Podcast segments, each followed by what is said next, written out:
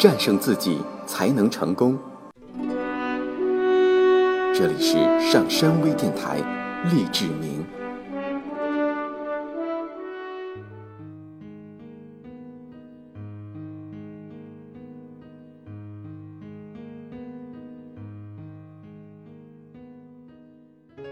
欢迎收听今天的励志明。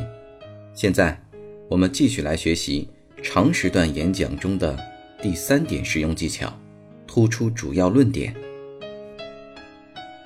在长时间演讲中，可能包含有好几个要点，但原则上是要点越少越好，而且都需要有支持的材料。我们说过，借助故事作为重点的支持来吸引听众是一种常用的方法。不过，这并不是唯一的能支持重点的方法。你还可以利用统计数据，以及以科学方式归纳的图解、专家的证言。类比、展示或证明，它们都能有异曲同工的效果。我们先来看一看利用统计数据。统计数据一般能给人深刻的印象，具有说服力，而且有证据的功能，是那些孤立的事件所没有的。比如，之所以沙克小儿麻痹疫苗被认为确实有效，是通过。精确的统计分析来得到证明的，在这里，个别的无效者只是例外，因而不能作为对疫苗有效的反证，使人们不相信沙克疫苗的作用和功效。数字本身是抽象而令人厌烦的，在使用时最好予以语言的外衣，使其鲜明生动。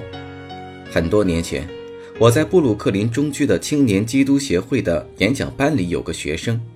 他在一次演讲中提到了前年毁于火灾的房屋数目。他说：“如果这些烧毁的建筑并肩排放，可以从纽约一直排到芝加哥；如果将丧命于火灾中的人每半里置放一个，这条凄惨的长龙又可以从芝加哥排回到布鲁克林。假如他当时列举的是数字，我可能入耳即忘。”可是过了这么多年，我仍然能毫不费力地回想起那长列的被火灾焚毁了的建筑和人。因此，只提数字本身并不会给人留下深刻的印象，他们需要一个佐证。如果可能的话，以我们自己的经验来叙说是最好的。我曾在大坝水库下面的大发电房里听过一个导游的解说。他本可以直接告诉我们这个发电房的平方面积，可是他说的是，这个发电房足够容纳一万人在合乎规格的球场上观赏足球赛，另外还有数个网球场的余地。这样一说，听众一下就明白了，而且印象深刻。那么，如何引用专家的话呢？在演讲中。使用专家的话语或者观点，通常能很有效地支持自己的论点。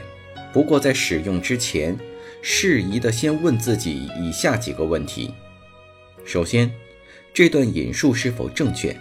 其次，它是不是取自该专家的专业领域之内？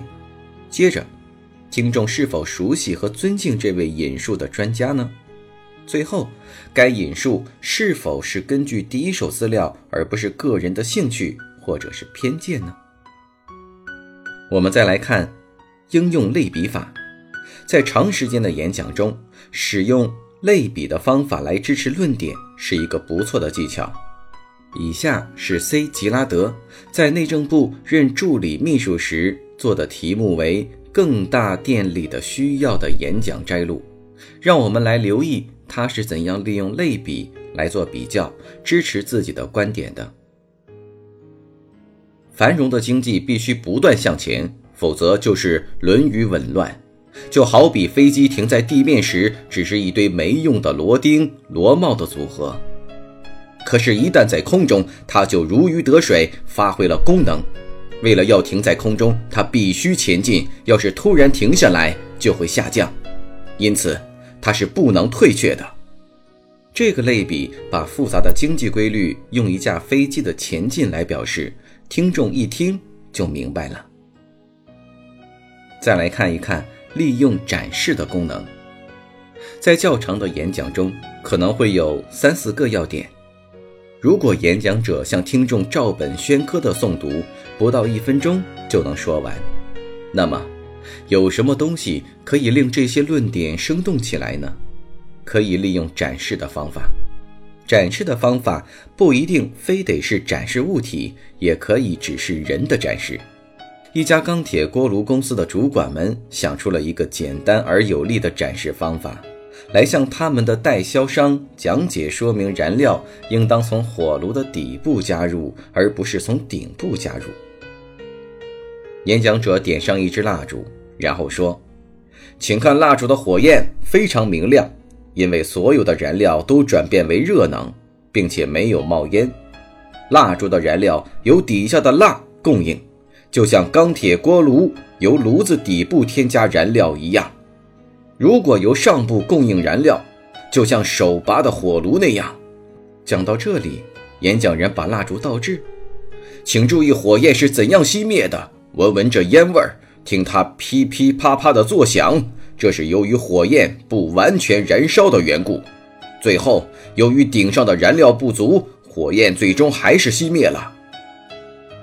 这场演讲形象地利用蜡烛燃烧的展示过程，令代销商们很容易就明白了主管们的意图。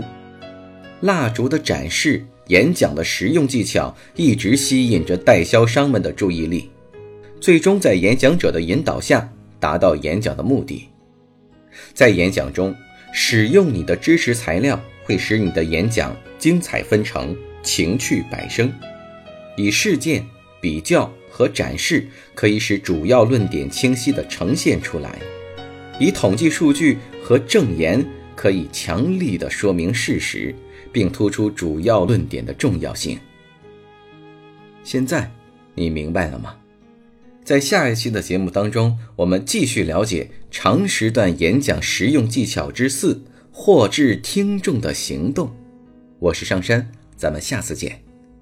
登录微信搜索“上山之声”或 SS Radio，关注上山微电台，让我们一路同行。